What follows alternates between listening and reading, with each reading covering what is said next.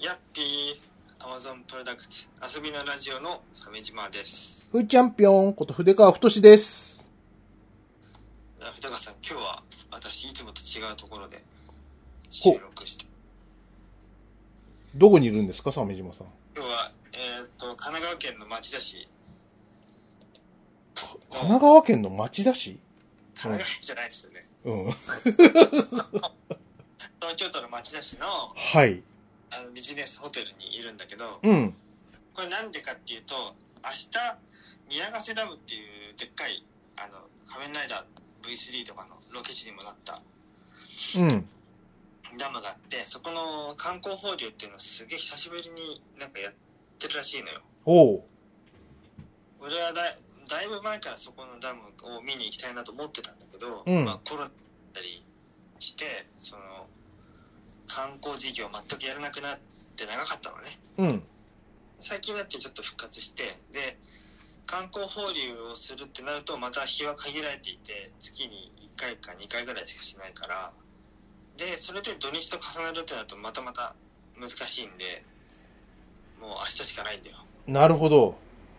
うん、かなり、この、限られたタイミングなわけね。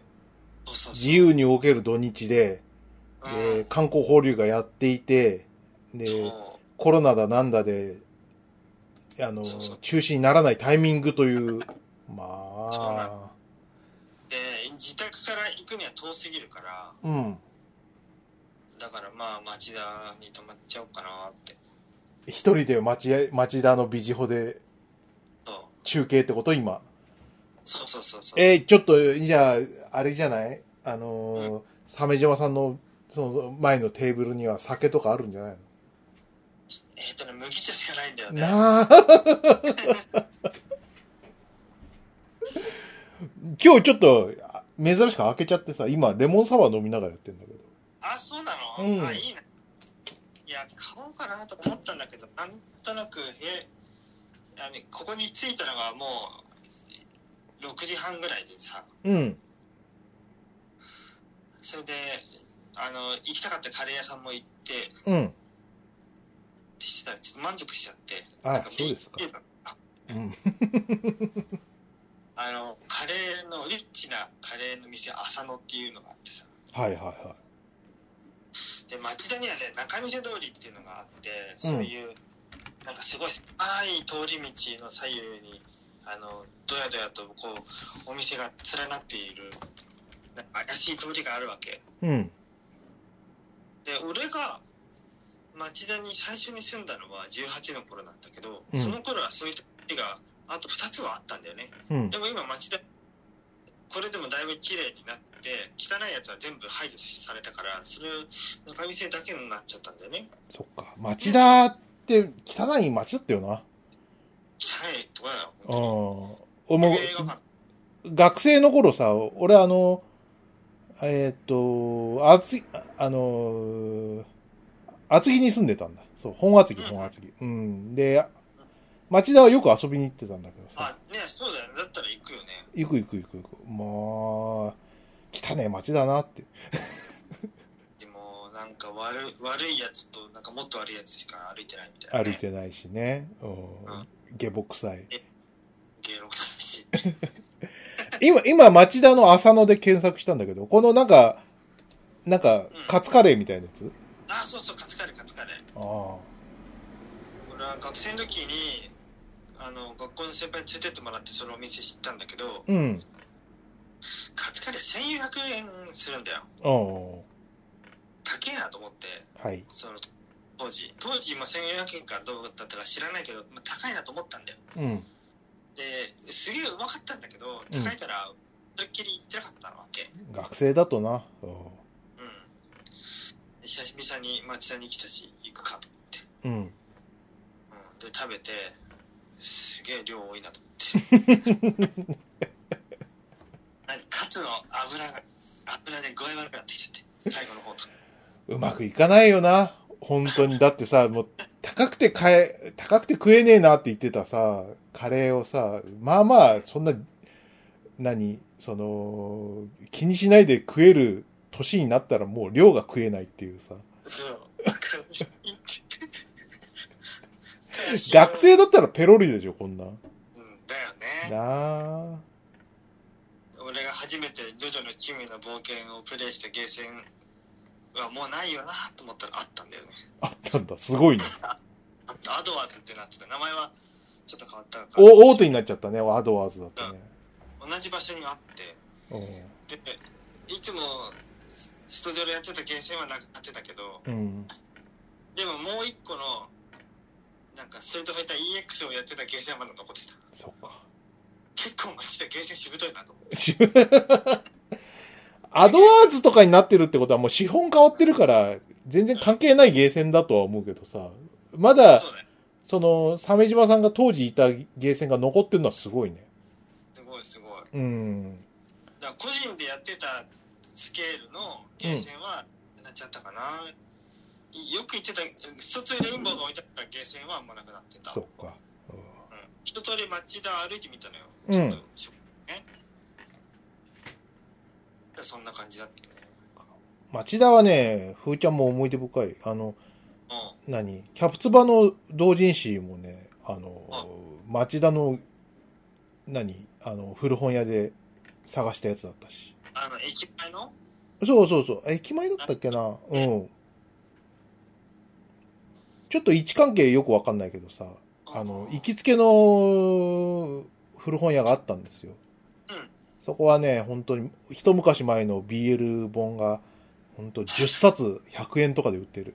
もういらないから持って、お金あげるから持ってってくれるレベルのやつ をさ、10冊100円で買って読んであ、読んで捨てたりとかしてましたね。えええー、じゃあその中にあの、若島津のやつもあった。とかありましたよ、確か。ええ楽しかったなお金なかっ、お金なかいない、その、ふーちゃんにとっては最高のそうだね。ね、遊びでしたかね。コンテンツが手に入るという、ね。そう、そう。へそ、へその真下にチンチンがついてる BL とか面白かったですよ。いいよな。ね夢夢、夢ドリーム。うん。玉金と玉の位置が逆な BL 型とかっていう報告もあるしね。あるしね。うん夢あるよね。うん。ある、めちゃくちゃある。うん、まあ、あ、それはまあ男の方も一緒なわけじゃないですか。めちゃくちゃ上付きのその女性器とか見たことありますし、え はい。そうなるよな。い情報ないんだ。えうん想像で書くしかないんだよ。そうそうそう。うん。想像であるがゆえに、その、なんていうか、セイント感が増すっていうかさ、うんうんうん性に対する憧れとかさ、うんそういったものが非常に強く出ますよね。今ググればなもう丸出しのが見えちゃうから出ますからね。いい時代になったなそれで言うとさ、ちょっと、うんあの、あれですわ。なんか今週あの、長い号が誕生日だったんですけど、はいはいはい、 77歳でおめでとうございますなんですけど、うあの、長い号のさ、今、週刊ポストだか実話でやってるさ、連載がさ、すごいんだよ。なんだっけな。なんか、ん、えゆうべ様のやつそう。えっ、とね、なんとか羅針剣って、えっ、と、やぎゅう、あ、そうそうそう、これこれこれ。やぎゅう羅針剣っていうね。本当にびっくりするんですけど、あの、裸の女が剣振り回す漫画書いてるんですよ。77歳なんですよ。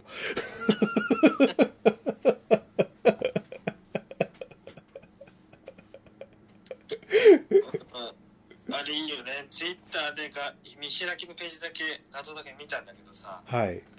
あのお美しい十兵衛様が水に濡れた股間を干しておられるのかうん、たった今明るい秋の日差しに十兵衛様の入院がっていううん。このコマをね見てねやっぱりゴーちゃんすごいなと思うすごい。本当に、もう世界の長い号なんだけど、まだこんな、ま、 こんなだって。普通、カッコつけるじゃああん。ね。巨も匠なんでう、巨匠ですからね。もう、あれでしょ。ヨーロッパとか行ったら、もう、サーの称号とかでしょ。ほとんど。あそうだよ、うんもう人とかもらっちゃうようなもんだよもうね、勲章レベルのさ、その、大御所先生なんだけどさ、まだ、まだゴムまりみたいなおっぱいの女を描いちゃうわけですよ。77にして。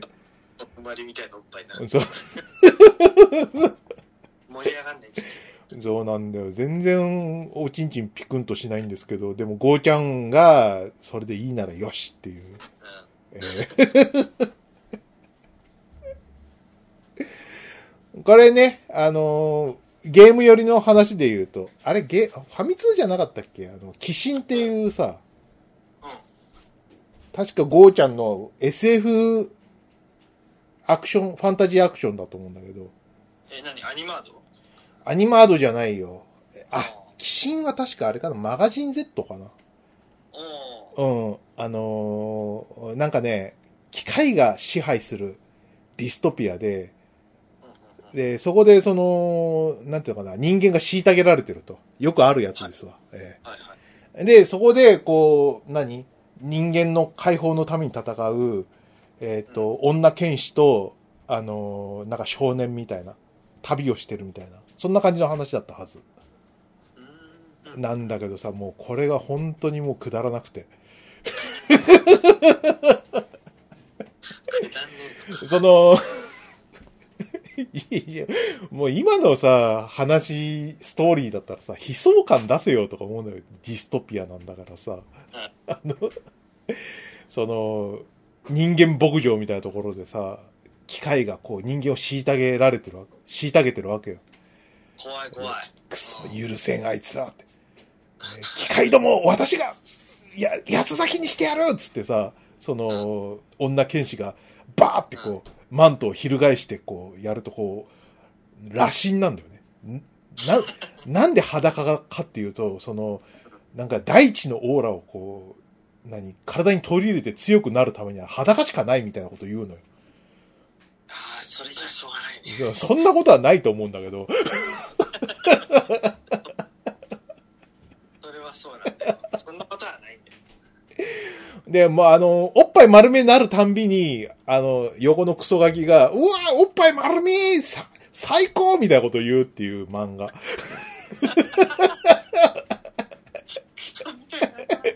もう一緒にずっと旅してんだから慣れろよって思うんだけど、ひどい俺この漫画大好きだったんだけど、うんいいねいいねでもそれももう20年前ぐらいかなあーうん。要はなん、52ぐらいで、ご50いくつとかなわけですよ。はい57とか。ね書いたのがねそんぐらいだと思うんですけど、うわぁ、ゴーちゃん変わんねえな。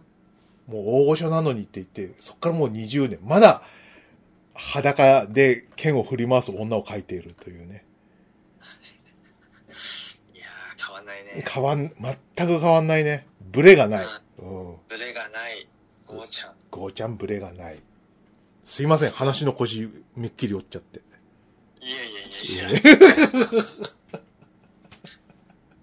いいじゃんゴーあ、で、明日、あれですか、その、ダムを見に行くわけですね。そうそうそう見に行こうと思ってドバーッと出るとこはねいいね。うん鮫島さん、あれだよね。なんか最近、その、なんかひ、一人旅みたいなのよくして羨ましいよな。ああ確かに知ってるかもなうん。前もあれでしょ、女とかいないでしょ女とかいないでしょいないあれ、あれ、あれじゃないあの、なんかほら、うんクレイジージャーニーでさ、あの、吉田会長が一人で、こう、なんかタイに行った風だけど、横に日野くんいたみたいな、そういうあれじゃないでしょ、別に。じゃないじゃないひどくんもいない日野くんもひ、ダムの放流に日野くんいたら、ちょっとお前のホモ説をちょっと疑う。ダムにまでいくら日野くんがポンポン来る男だとはいえさ。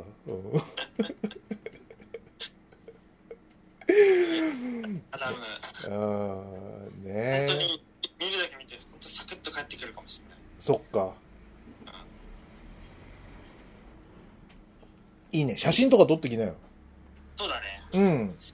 久々の街でも良かったですよちょっとだけさうん東急ハンズとかも変わってたしあ、そうそうそうそう。町田はね、東急ハンズがね、東急ハンズ目当てだったかもしれない。うんうんうんうん確かに。そう町田は何でもあるからねそもう昔はあったんだよう。いい町だよ。うん。今は映画館ないけど昔はねローズ劇場グリーン劇場ってのがあってうん。そうあ思い出したけど俺そこでバイトしてたんだよ短期間のそっか。うんもののけ姫のあの行列を整列させるバイバイトしててあのメガホン持ってさうん。あのこっちに並んでくださいっつってあの道路の方に出ないでっつってずーっとやってたそっか。うんそこの社員の女がぶっすでさうん。悪くてさう本当に早く辞めたかったよん。 そっか。ある時支配人のとこで多分ちょっとだけ話すことがあってうん。あれ鮫島君ね今度この映画の見ようって今度この映画を描けようと思うんだよっつってね見せてくれたのがねアナコンダまあ、 それと 君がいいよその2つなんだよって言っててあこのこの映画がもうダメだと思ってもうだ。 「もののけ姫」で売れたはいいけどもうこのこの先ないぞとない。北京現地いいと思ったんだ。アナコンダの北京原人を選ぶなようん。急げって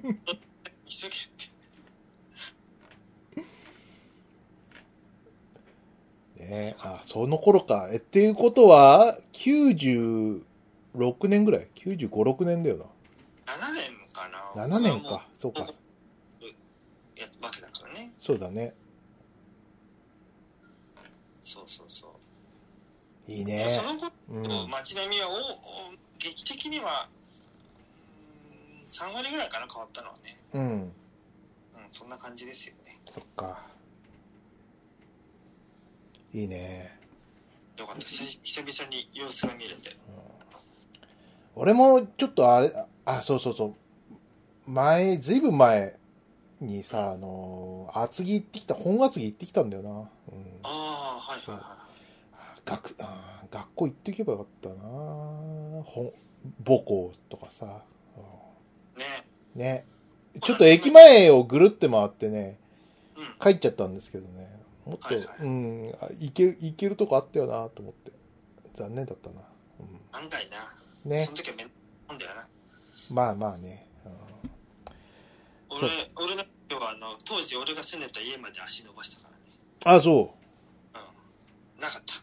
なかった。ああ。俺あもの、だ、俺の生活にめちゃめちゃ口挟んでくるババアの家とかも全部 さらに変わっててうん。うんあの布団をねなんか勝手に干してくれるんだよねえ、怖っ。部屋の中入ってくるってこと怖えないやあ干してくれなくて俺が布団を干してると勝手に取り込んでくれるんだよああ、そういうこと。パパの家まで取りに行ってすいませんっつってうん。お布団ありがとうございますって言わなきゃいけないっていうバイバイト帰りにそっか。嫌だなやだな。やだな。鮫島さんもまだその頃は、その、いくつですか ?20、二十歳ぐらい ?21 とかでしょうんやだな。うんであの学校の女の子とか家に来てさはい。来る時もあるじゃんで全然あのあれちょびちょびみたいなことはしないんで普通にちょっと話して帰ったみたいはい。なのも全部チェックされててまあそういうのはねつってね、はっきてから知らないといかやー。いやー。気持ち悪い。うんもう。たに安いだけのことはあるとか いや、プロなし2万9000円だったんだよねそ当っ時ねか。ああ。安いと思ってそこにしたんだけど、プロねえのすすげえきついなそうね。クーラーはあった、クーラー。あークーラーあったうんそっか、クーラー羨ましいな。うん俺が最初に入ったそのアパートはね、クーラーなかったんだよ。ああそれはきついうん風呂がないよりきついそう。で、まあ、何 ?2 年で、あの、キャンパス変わるから、うんまあ2年ぐらい我慢しろや、みたいな言われて。はーい、なんつって言ったらさ、もう我慢できなくて。 ああ無理だよね。無理なんだよ。あの、それで、その、何、ヤング、ヤングフーちゃんがさ、こう、取った、何、その、対策っていうのはさ、とにかく、暑いから、あの、でも、そ、外出て金も使いたくないから、あの、もう水に使ってようと思って。 風呂はあるんだよ。ああ、そういうことか。そう。で、風呂、水風呂で、こう、入って、で、そこで本読んでたりとかするんだけどさ、もう水もぬるくなんだよね。で、そこで、あの、発火油ってあるじゃん。ああ、はいはいはあの、入れると、す、超スースーする。いはい。うん、う。うんん探偵大丈夫でやってたやつね。そう。あれを、その、そうだ、町田の、町田の東急ハンズで買ってきたんだよ。そうそうそうおそう。うん、出てきた、出てきた。うんお、北海道国産品だ。うん。町田の東急ハンズで買ってきて、でうん、一滴入れてさ、すげえスースーして、あ、これでいけると思ってさ、うん。すごい嬉しかったんだけどうん、こう、焼くと一緒で、その、体勢がつくんだよね。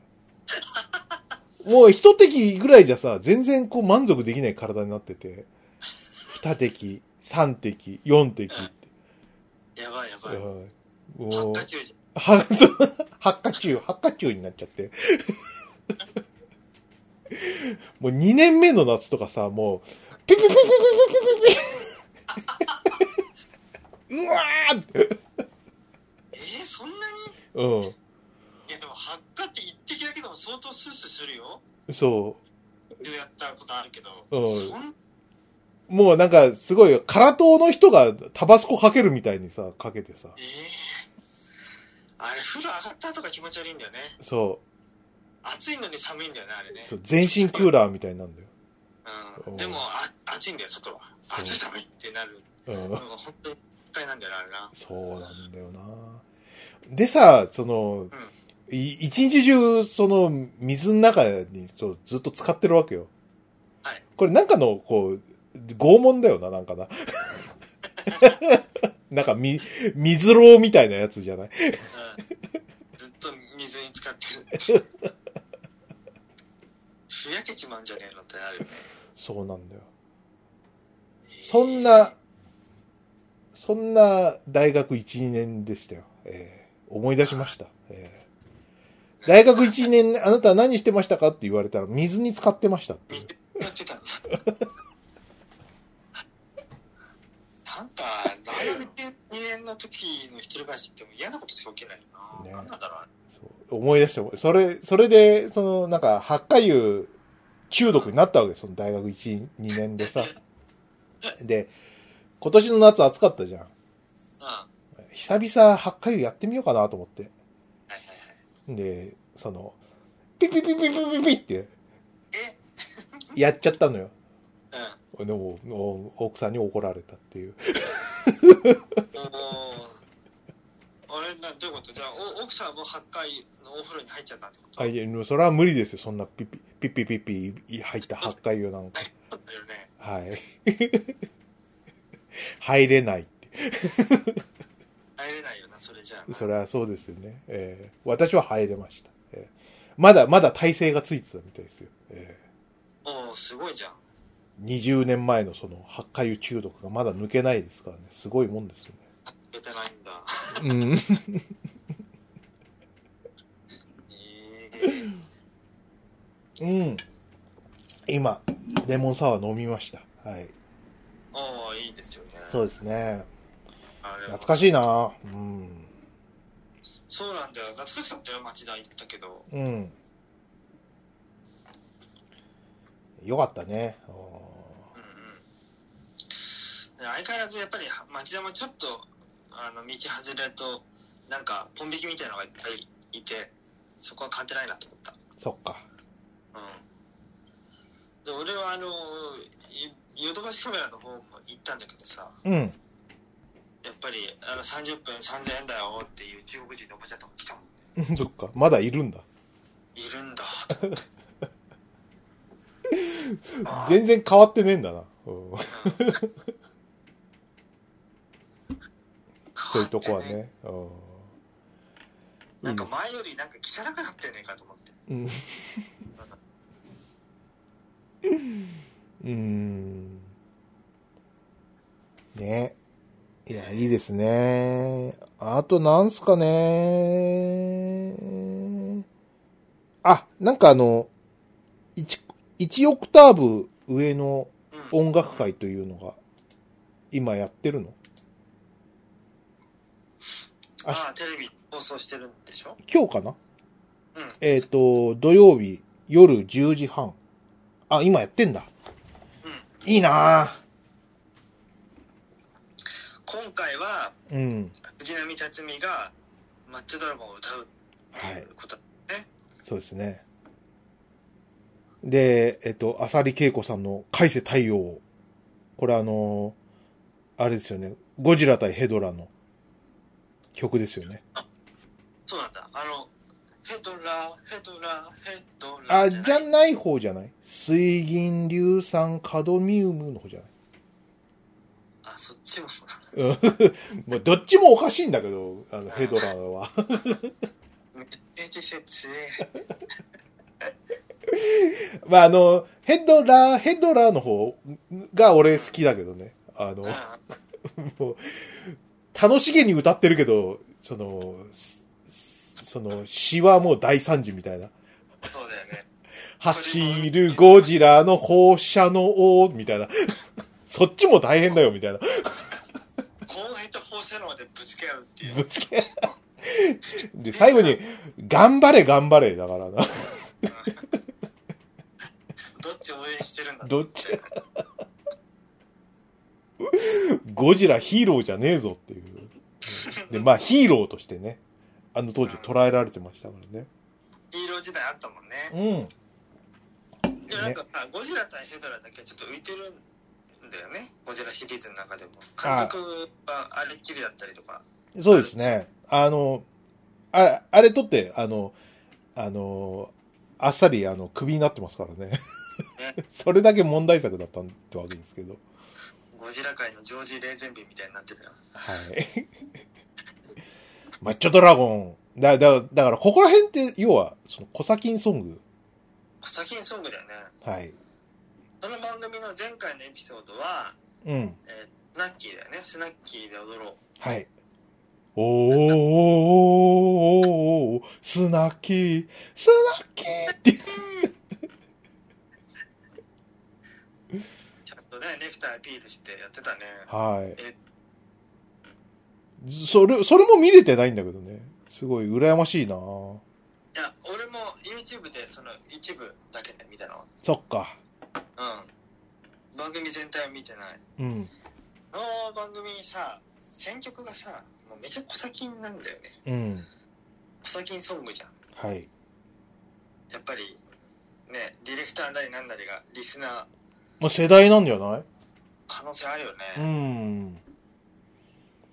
だとあの思う選。曲ああ。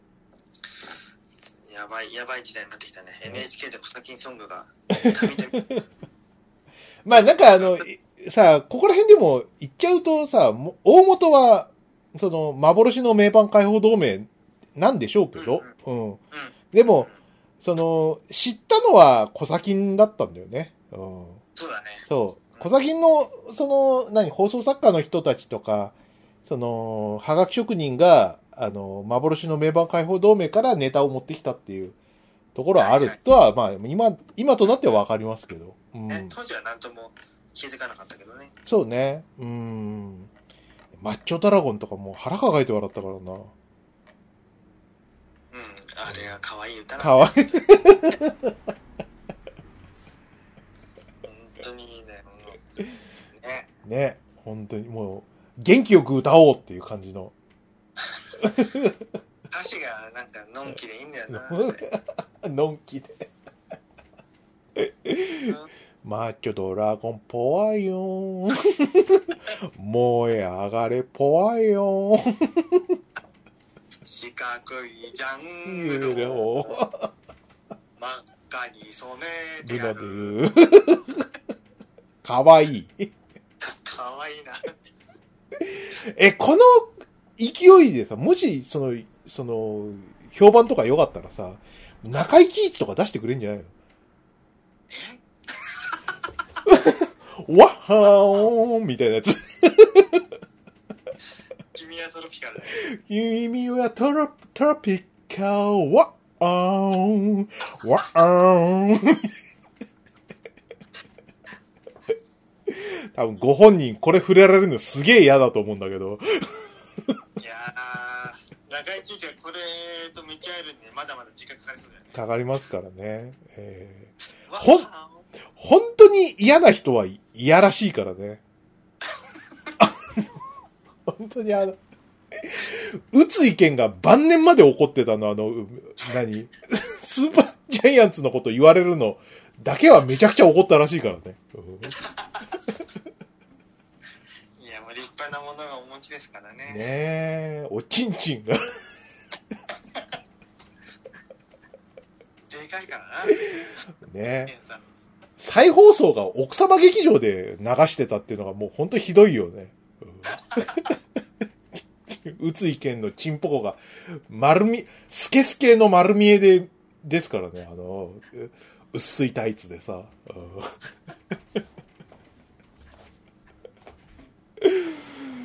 うんね、そういう、まあ、コサキンソング、ね、あとな、何があるかな。サキンソング。マツケンサンバとか俺、コサキンで知った口なんですけど。ああ、らしいね。うん。当時、小崎んで、その、笑いのポイントになってたのはさ、その、マツケンサンバの、その、1番と2番の間の感想が長すぎるっていうのですごい笑ってたんだよ。ムックもラビーの。うんマツケンが、要はその間に、こう、衣装を変えるわけよ。ああ、そういう事情があそるわうけ。、その時間を持たせるために、感想が長すぎるっていうので、みめちゃくちゃ笑ってて。うんでも、それからもうずーっと後だもんね。マツケンサンバがブレイクするのって。おーそうだよね。うん。案外なんか、妙なタイミングでブレイクしてたよね。マツケンサンバがこの存在を小先で知ったのは、俺多分、92年とか、3年ぐらいだと思うんだけど。で川氏は結構、うんね、前から聞いてるね。そしたら92年だってこと。そうだね。うちの兄貴の影響で、コサキンは、あの、中学ぐらいから知ってたから、うんうん。多分そのぐらいに聞いてるんだよ。多分あそこら辺は、あの、その、要は、なんか、何か、コマ劇とかでやってる、マツケンのその、何、舞台し、でやってるっていうのを知ってる人が、こう、ネタで書いたんだと思うんだけどさ。うん。それずーっとやって、それがこう、なんか、ある瞬間でドバーってなったのは、あれ、マツケンサンバの最初のブームって何年でしたっけね、あれね。えー、2000年代じゃないかな。そうだよね、2000、ももうちょっと2010年とか10年とかかな。そんぐらい。い経つよね。うん。う。それ考えるとすごいよな。うんうんうんうん。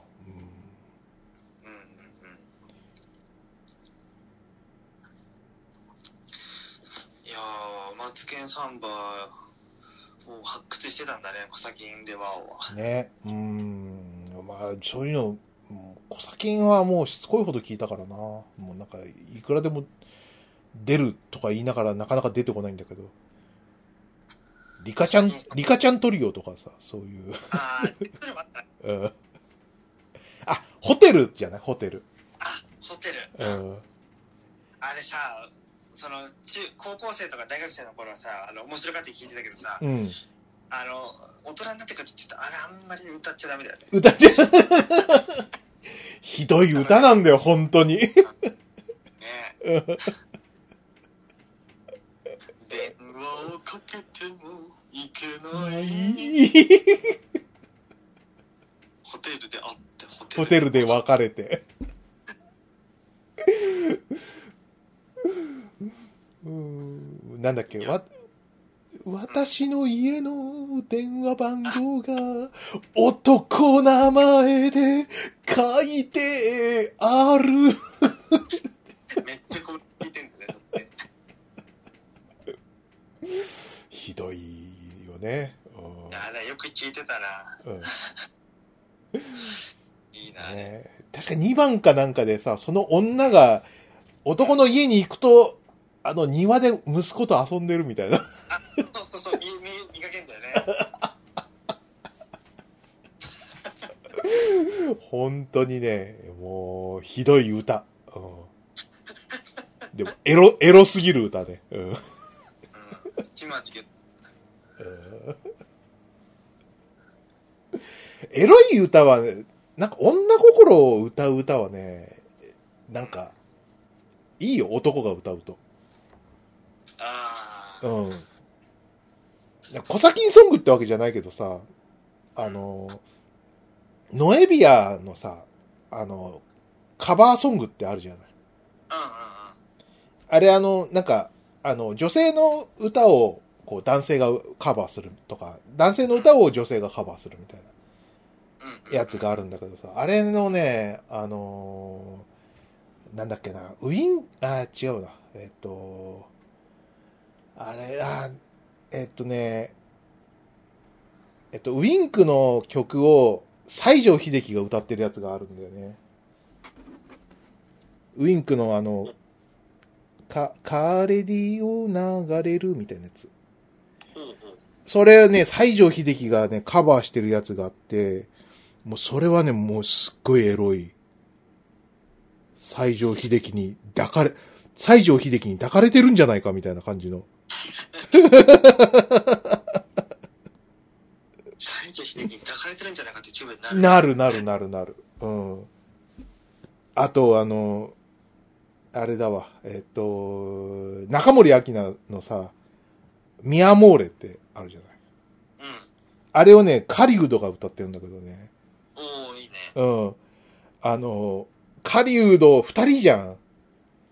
うん。なんかもう、なんか、ホモの歌みたい。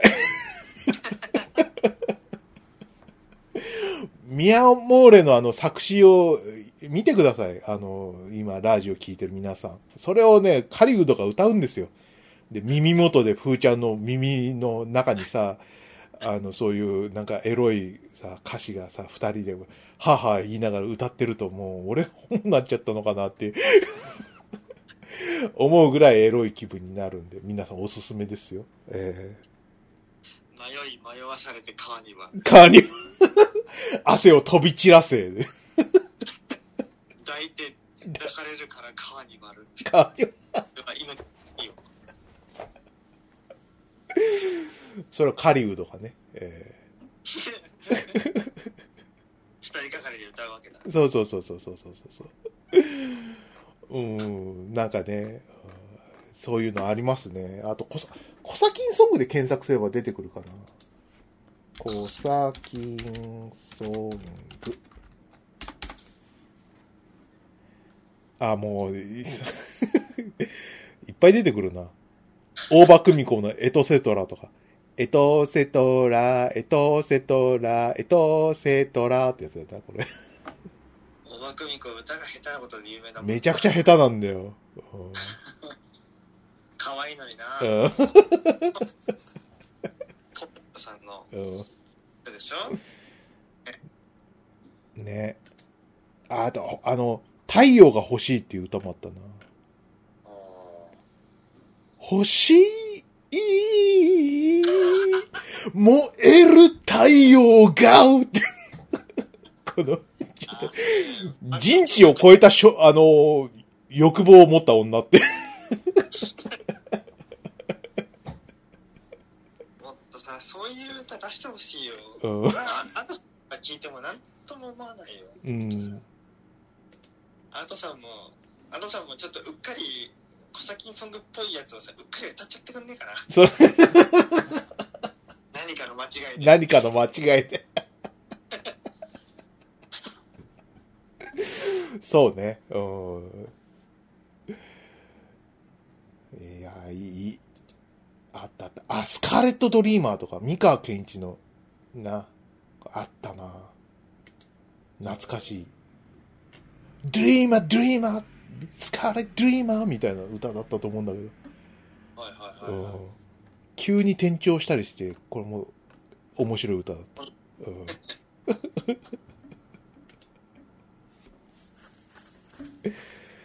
ねえ。いやー、いいですね。はヤンいグ。マン、ヤングマンもあったよね。あ、はいはい、そうですね。ありましたね。野坂昭之のやつ。うん。野坂昭之のヤングマン。頭がおかい。しいよ。うんひどいなぁねえ。うんいやよかったよかった。ーあーもうちょっとアドさんが、ね、歌が下手だ ったらね。もうちょっと歌、下手だったらね、って。わっはーおーとか言う歌ってくんねえかな。ね。うん。アドさんの君はトロピカルとかやってほしいよね。うん。 そういう、こう、あれを、なんか、許されてるのかどうよくわかんないですけどね。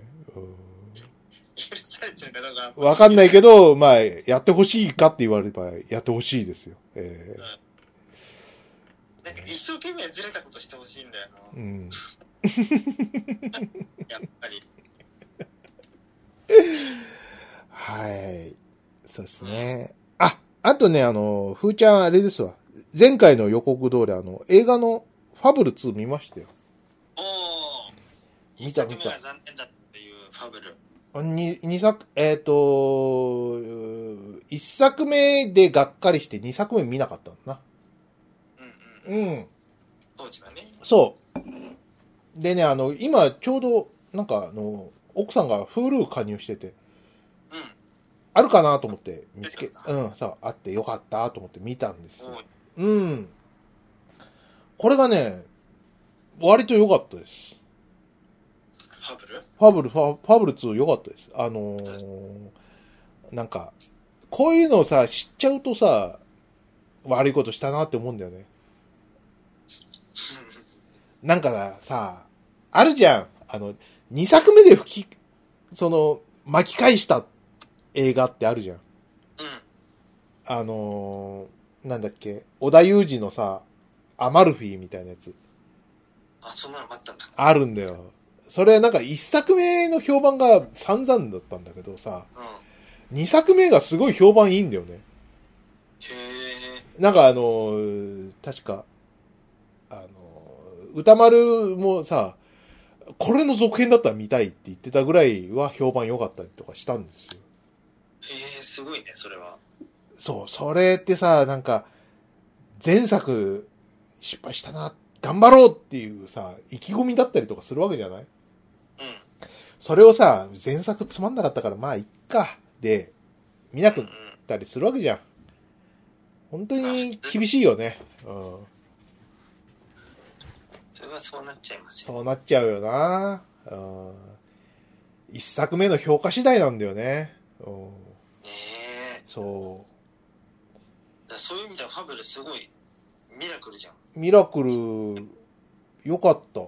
あのー、何敵役のね、あ、あのー、ファブルの漫画読んでる人向けに言うと、あの、あれですわ、あのー、昔ファブルが起こした、あの、やった仕事の中で、その、何その、巻き込まれた女の子がいて、で、その子は、その、ファブルの、その、やった仕事の、その巻き添えで、ちょ足を怪我してしまうんだね。おおはいはい。で、あのー何あの、車椅子の生活を送っているという。えええうん。で、えっとね、今回のその敵が、その、何、事前じ事業を、その、何、その、隠れ蓑にして、めちゃくちゃ悪いわ金儲けをしてるっていうやつで、それが堤真一がやってて。ああ、そうなんだ。そう。んで、堤真一がラス、あの、敵なんですけど、まあ、堤真一の、あの、なんか、薬剤演技みたいなもの、うん。あの人のよくやるやつがさ、あの、炸裂しててね、憎たらしくていいんだよね。うん。 誰だったっけな、あと、えっ、とね、ファブル2の、ファブル2映画。その、なんだっけな。えっ、と、なんだ。車椅子の子の役が、あの、あの人、平手さんって、平手ゆりなさんああえっ、となんとか坂の人でそうそうそうそうそうそう。アイドルグループうん。うん。うんこの人もすごい良くてさ。うん。あ面白かった。あの、特にあの、クライマックスシーンのね、あの、団地のバトルはね、見てほしいですね。ーおそんなにうん、あのーなんかね、団地いいかも。あの、ハイローザワーストでさ、あの、団地バトルありましたけど、うん日本人団地使うのうまいかもしんないね。なんだそれ全然世界で戦えないよ。 団地がうまいとは。団地日本ならではなのかだと思うけどさ、なその、ファブルを、その、団地に追い込んで、で、こう、そう、相当作戦みたいなの始まるんだよね。うんうんで、そこで、その、なんていうのかな、その、団地がね、しかもね、なんか改修工事とかしてて、足場を、足場がある団地なんだよ。ああはいはいはいはいうん足が組まれてる、足場組まれてる団地で、そこをね、あの、うまい見せ場にした、いいクライマックスがあってね、うんこれは面白かったね。へえ岡田純一のその、なんか、体術みたいなのもね、すごい、すごいな、この人っていうのをいいっぱい見れるしね。へえうん。岡田さんすごいんだなやっぱ本当にすごいわ。なんかあの、なんか、さあ、あのー本当に、あの、世界に出てくださいって感じの、も う、邦画であなた使うのは無理ですっていう感じなんで、そうだよねなんか次のね MCU とか出てほしいよね出てほしいよ。うん。そうなんだよ。もう、ネクスト真田広之はこの人しかいないんだよ。うん。あ本当そうかもしんないうん。うんね。うん確かに真田広之に通ずるものあるかもね目つきもシュッとしてキリッとそうそうそうそうそうそうそ真田広之っぽいとこあるねう。いいよね。うーん。ね。いや、だからさ、こ、言ってしまえばさ、ファブル2は、その、原作のクオリティから言って、あの、平均点な出来なんだよ。平均点よりちょっと上ぐらいかな。まあよく、結構面白かったし、クライマックスは、また見、見たいなって思うぐらいだから、平均点より上なんだけど、うんあのーその、ファブル1がね、映画の、うんが、もうそこら辺のね、旨味を全部取っ払うぐらいに、あの、つまんなかったんで、その、岡田純一がどんなに頑張っても、頑張りきれないレベルだったんですよ。うん、ひどい ひどいんだよななんかね、不思議なもんだね。うん、そう。なるほどそう。だから、ちょっとこう後悔してます。あの、1つまんなかったから2見ないっていうやつはさ、その、まあ、一方で正解なんですけど、うんどう、どうしたらいいもんなのかね。また、だって、1つまんなくて2見てさ、また事故りたくないじゃん。そうだよな、うん。でもなんか2でめっちゃ失速することの方が多いもんねうん。キャストが全部変わっちゃってスタッフも変わっちゃってそして、えー先のクオリティが落ちるっていうのがまあ定番じゃない2といえば、はい。あファブルもファブルはすごいねターミネーター2以上のことが起きてないターミネーター2と違ってねか制作メンバー変わっていて面白くなってんだもんねそうね。うん。だ、だ、ダメな映画だなって思ったものの、2が出た場合は、実は行った方がいいのかもしれない。行った方がいいのかもしれないそれはあるかもな、うん。そう思った。うん。映画で思い出したけど、うんそういえばハイプローもそろそろやるんだよねあ、ハイローね。ハイローは明日見に行く予定。ザ・ワーストだっけワーストクロスね。うん。続編ねね。まあもうもう世代交代だねこれだとまあね、あのーいろいろね、引退する人とも、あの、映画の役から引退する人と、あのーエグザイル引退する人も出てきたんで、マジかはいしょうがない、まあハイアンドローガンすげえミラクルな作品だったなって思うねそれ考えるとまあね、うん。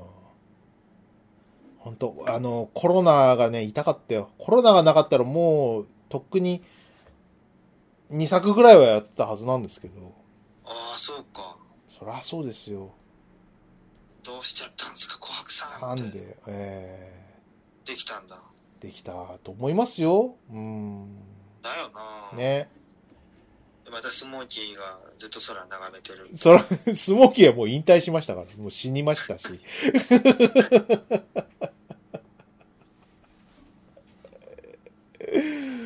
ね。まあだから、その、あそこら辺のその、何、トップ、トップの人たちはもうほとんどいなくなりましたから。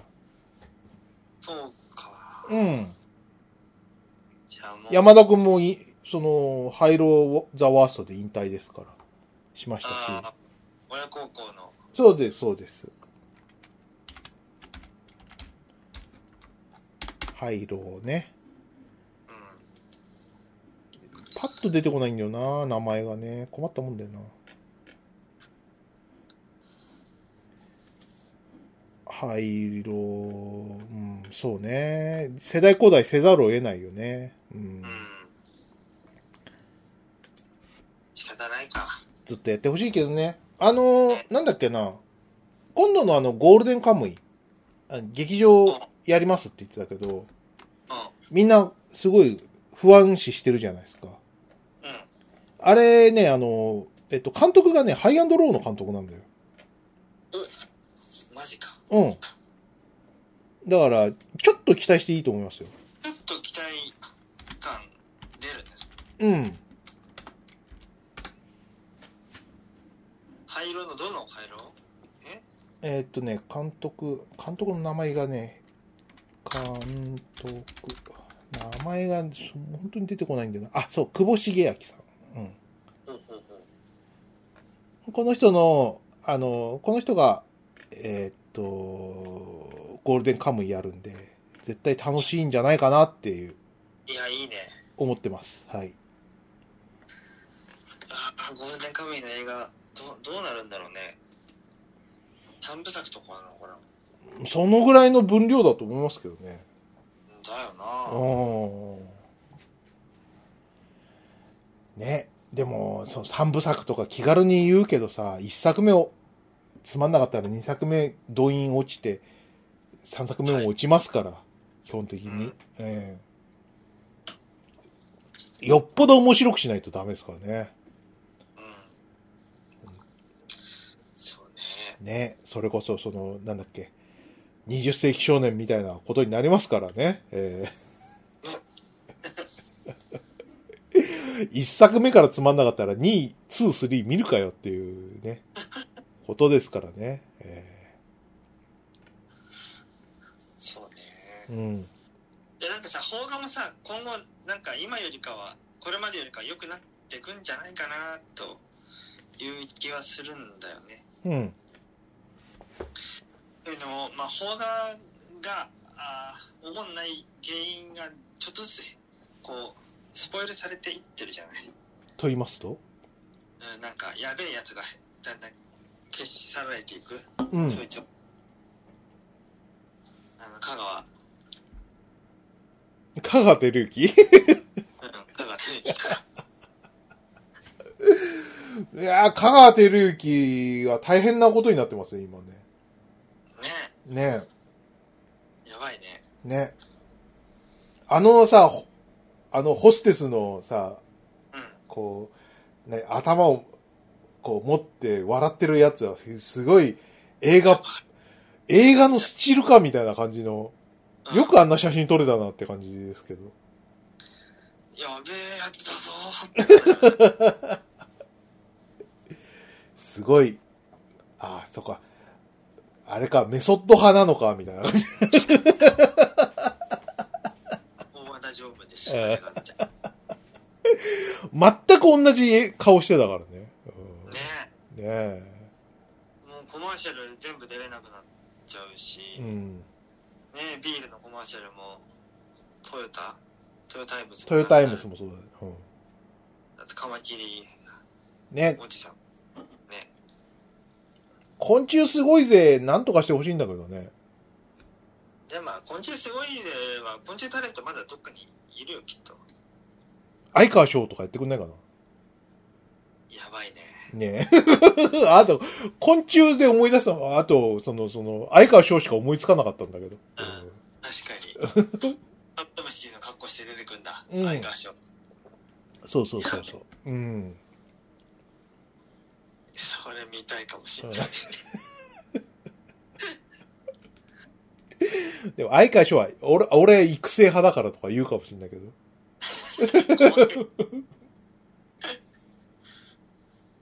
育成番組になるからね。うん。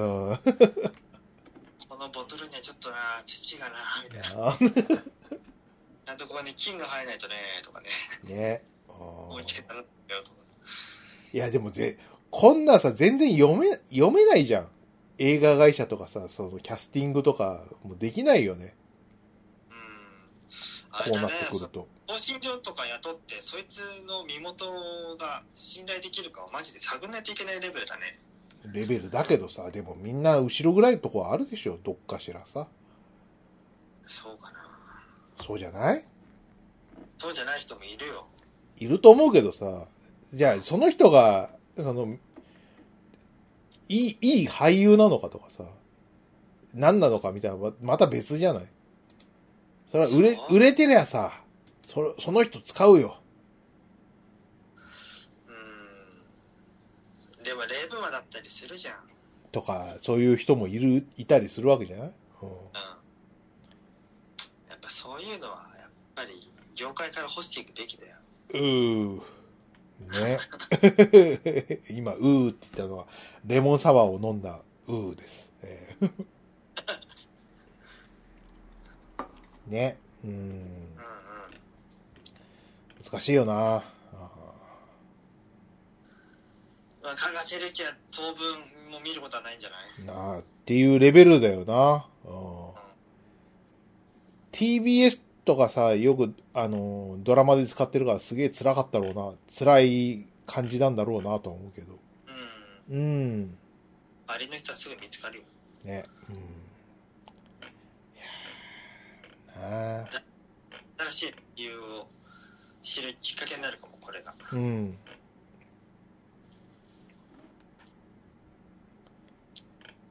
ね、まあ、そういうあれで言うと、あの別に香川照之は俺、そのなんか、邦画の悪いあれっていう気はそんなにししてないんだけどさ。あのうん、どっちかっていうと、なんか、吉永小百合とかが亡くなった場合、吉永小百合フィーみたいなやつが、あ、出てく、あの、余剰で入ってくんじゃないかなとか思うけど。でどういうことどういうこと吉永さんより主演でさ、定期的にやるのはさ、どう考えてもその、その、映画会社の首脳の趣味じゃはいん。ね。よくさ、あの、なんか、プリキュアが稼いで、さゆりが使うみたいなことを言いますけど。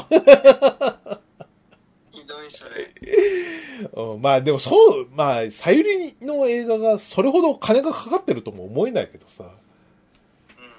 うまあ、一本分の映画の主演がさ、別な人に回ると思えば、かなりの損失だよね。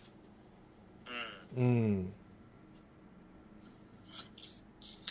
そうかさゆり映画さゆり映画っていう、なんかその、段階世代のアイドルがさ、うその、絶対あるわけよ。その、たけしが出るんだったら見るとかさ、さゆりが出るんだったら見るっていう人が、あの、段階の世代にいるわけ。うん。ん。ああ、いるだろうね。いるわけよ。だからそこが、その商売になってる以上はさ、その子は作り続けられるわけじゃない。うん。うん。でもさすがにでもその世代の人もさ、店じまいをもう意識してるわけじゃない。なんか、たけしもう。ん。それほどもう、なんか、執着してない感じがありますもんね。うん。うん。うん。そこら辺じゃないかななんか、段、段階、段階のあたりがさ、こう、スッとこう、いなくなっていけば、またちょっと地殻変動が出てくるんじゃないかなと思いますけどね。そうね。うんそれはそうかも。うん。そジしェさん、最近ゲームしてますかゲームはね、あの、アーセナルベースしかやってないですね。データ。すいません。いつもアーケード で。もうね、もう辛いんですよ、もう。また勝てなくなってるんです。ゲームのテンションってすごいよね。かかま、また勝てなくなってるんですよ。な、一体。なんで勝てなくなってるかっていうと、そのうん、なんていうのかな、新しい環境にね、対応できないんですよ。な、なになにシーズン。今シーズン3なんです。うん。ね。で、シーズン1からシーズン2に変、変わったあたりも、俺またまた負け続けてたんですよ。あね。だから、その、なんていうのかな、ゲーセンでさ、ああいうゲームをやる若、若い人はさ、環境に慣れるの早いんですよね。あ。うん。あと、情報を得るのも全然違うし、俺と。だからさ、もう、あっという間に新しい、その、何、フィーチャーをさ、有効活用して、その、古い頭のおおじさんをさ、淘汰していくわけですよ。もうそれが辛い。 怖い。なんで勝てないんだ。環境デッキは揃って、揃いつつあるのになんでこれで勝てないんだ。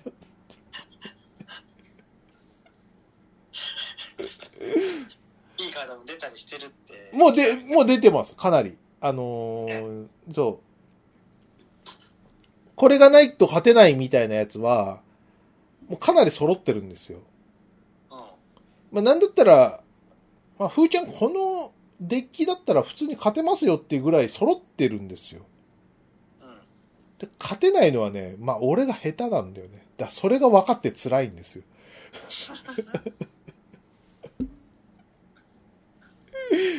もう、何をしていいか分からないよっていう。この前とか、この、その、えっ、と、今、デッキって、制圧、殲滅、防衛っているんだけど、うん防衛がいないと拠点を守れない。ね。制圧がいないと、その拠点を攻められない。はいはいはいはい。えええっ、と、殲滅がいないと防衛を崩せないっていう、そういう、そう、サンクス組みなんですよ。うで、もう、今日、完璧に負けたやつなんかね、防衛1、制圧4っていう、ん。はい。制圧で、おい。制圧が4体いて、それがこう、俺、ふーちゃんの防衛2に対して、こう、波状攻撃を仕掛けてくるんですよ。あはい。で、もうこれになすすべなくやられて、あ。ああ、はいはいはい。えーもうパーフェクトゲームで負けちゃったんです。ああ、そんな、ちょっとリスキーな、ね、バランスだよね、相手もね。そうと、スーパーリスキーだと思うんですけど、うん。うん。で、考えてみれば、ふーちゃんのデッキの、えっ、と、221、制圧、殲滅2、制圧2、えー防衛1で、対応できなくはなかったんだけど、うん。もう、あわわあわわして、もう、ダメだったんですよね。う わ、うわ、うわ、こんなデッキ見たことない。あ、あ、あ、あ、あ抜けられた。あ相手はもう90%ぐらい残してて、ふーちゃんゼロみたいな。うわパーフェクトゲームに近い曲げ方をしたりとかしました。えうわえもう、もう何もしたくないよ。 嫌になってるじゃもうもうめちゃくちゃ嫌になってるんだけど、でもすっげえ、すっげえもうそういうさ、ひどい試合がさ、こう、続くたんびにさ、出るカードがすごいいいやつが出たりとかするんだよ。ん。何それなんなのアメとムチなのみたいな。やめんなよ、お前。こんな、こんなことでよ、みたいな感じで。それも、筐体の方が、なんか負け方に対応して、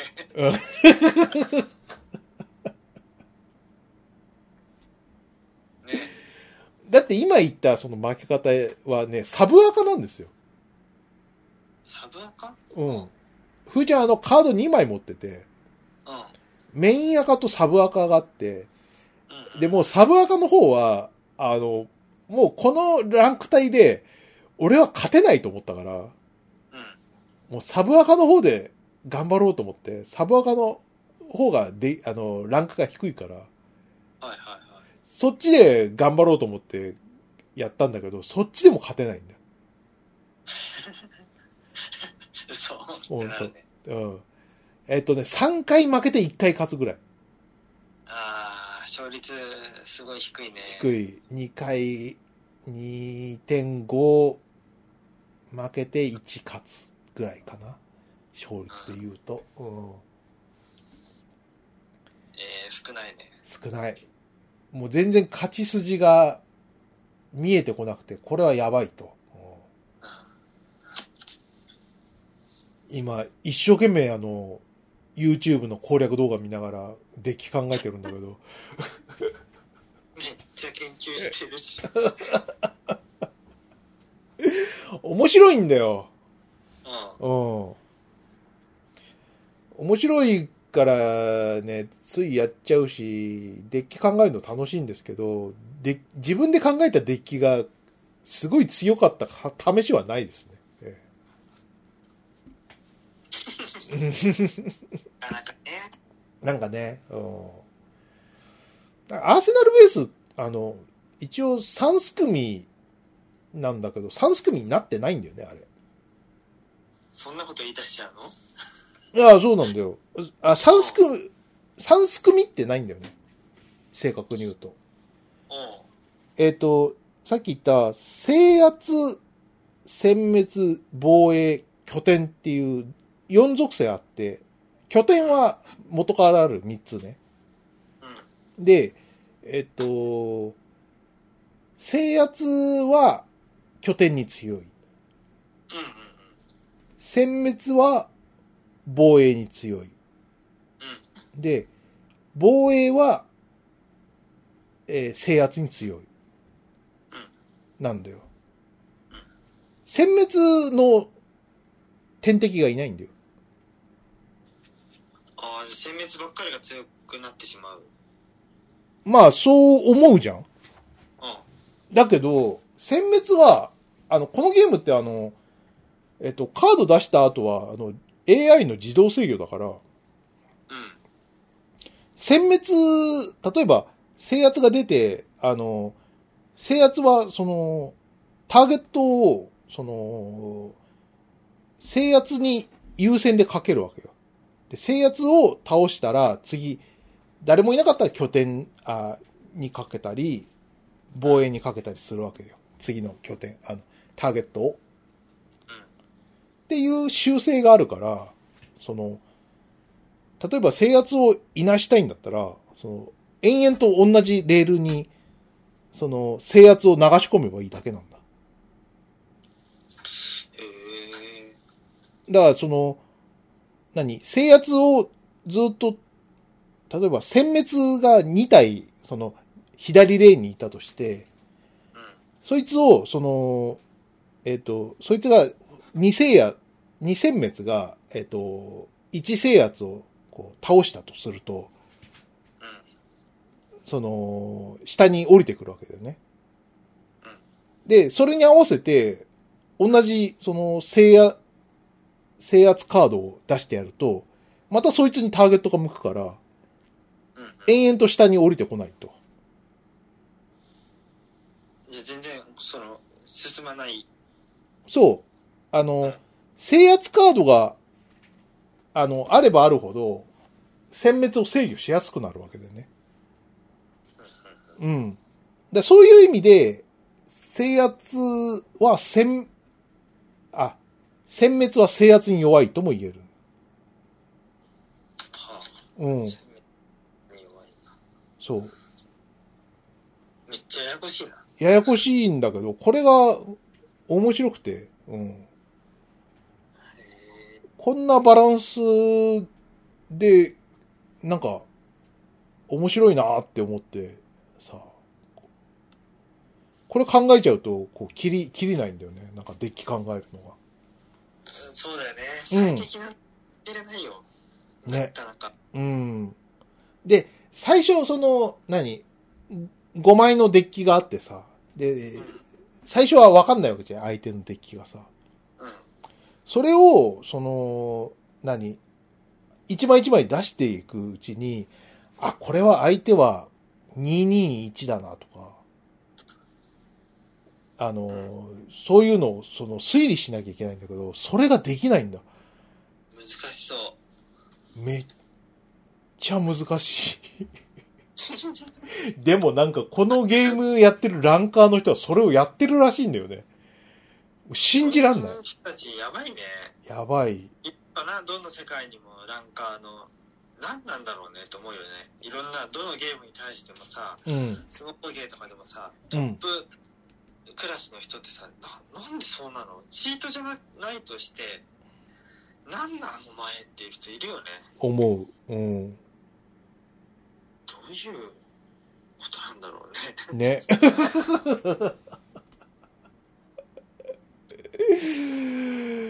いやー、本当にね、あの、このゲームに向いてないことは分かったって感じだよね。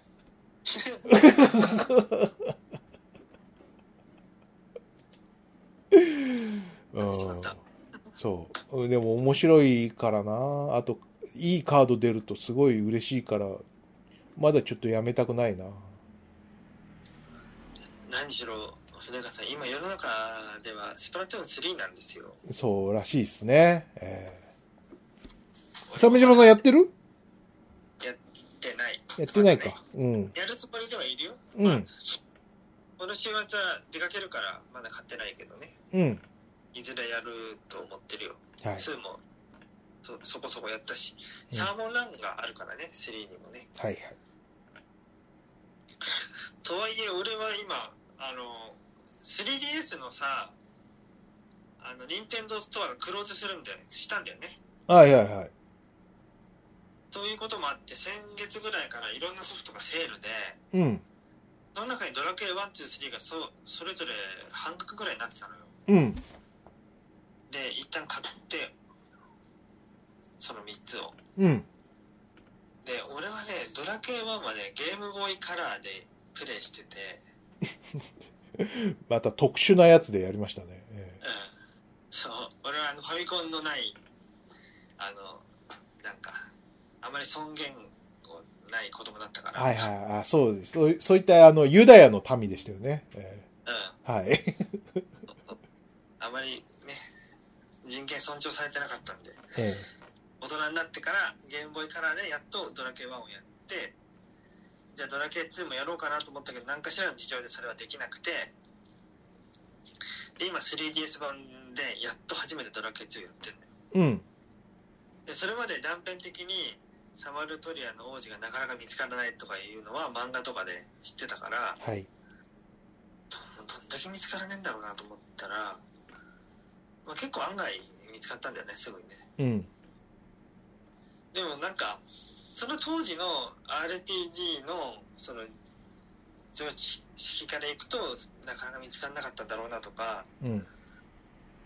なんかその当時の感覚じゃない見方でプレーするほかないから、うん。なんかその辺のズレが結構楽しかったかな。いや今はもうラストダンジョンの直前まで行って、いやそろそろやめようかなって。ロンダルキア。ロンダルギア。うあんのロンダルギア、ルーナで行けると思わなかったよ、途中まで。えどういうことロンダルギアって他からしかないじゃん。うん。あそこルーナで行けるんだよ。あれ、そうだっけ、うん、そっか。 3DS 版ではね、うん。フ少なく。ァミコンは違ったかなああ、でもそうかもね。違うんじゃないかなうんじ。ゃないもんね。うん。しかもロンダルギアはそこの祠にいる司祭が話しかけると、まあ、セーブできるんだけどはい。それと同時に体力と MP 全部回復してくれるんだよあ、それはないわ。 なかったと思います。はい。俺もそんなわけないと思って全然回復するわけないと思っていちいちねしばらく町までこう手間暇かけて戻ってたんだけどもうん。うそれしあれこれ実は回復してませんかと思ってうん。それ気づいてからはずっとそこでレベル上げばっかしてるそっか。でもドラケン2すげえシビアだねシビアだね。うん。うんあれでパスワードでしかもあんな宿屋とかないししかもおそらくラストダンジョンめっちゃ長いよねあれうん。長い。となったらであれでしょどうせ祈りの指輪とかもないでしょ祈りの指輪ってなんだっけマジックポイント回復するアイテムあないです。えー、って思うよ本う当んに、。クリアできるのってだから大変だったんですよ。ファミコン版のドラクエ2は。ねえデビルロードにベギラマ唱えられたらもう先生崩壊するじゃんえうん。俺は祠に行けば体力回復するからいいけどさって、当時のキッズたちはこれをやったのと思ってまあ、あの、えっ、と、それほど期間がないんだよね。1と2の間って確か。ああそうなんだね、んそう。で、RPG の調整期間で言うと全然なくて、それであの高難易度になったって話は聞いたことあるけど。えげつないよあれ本当うに、ん。だから国民的 RPG にあるまじき難易度なんだよね。うん、だと思う、うん知らんだってその後、ねえ、あのーあれだもんね、あのーその、うんなんだっけ、えっ、と、し、ラスボスの2戦があるわけじゃないはいはいはなんだっけ、ハー、ハーゴンとシドーだっけうんい。はいはいうん無理だよ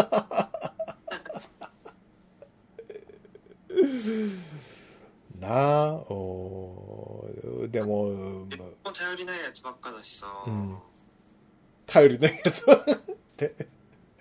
マヌーサとラリフォーばっかり使ってるようん、あれ使わないとやってらんないんだもんそっか。いやあんえなでもにバランスはそ、かなり調整されたんじゃないのされてるはずうん。うんとはいえしっかりレベル上げないとちょっとしたビギビギラまで結構バランス崩れて立て直しに苦労したりとか、うん。ね、で、だいの後の DS のドラケン6とかだと満タンコマンドが追加されるんだよねうん。最適なホイミの回数ベホイミとか選んで自動的に、えー全体を回復してくれるんだけどめっちゃ必要だなと思った 何回もホイミとかベホイミ本当めんどくさいもんねめんどくさかっくさがってちゃんと回復しなかったせいで全滅とかもあるしねね。うんいいね。あ、でも、あれだな、なんか、3DS のあの、何、そういう、そこら辺のサルベージ、サメ島さん真面目にやってんだね。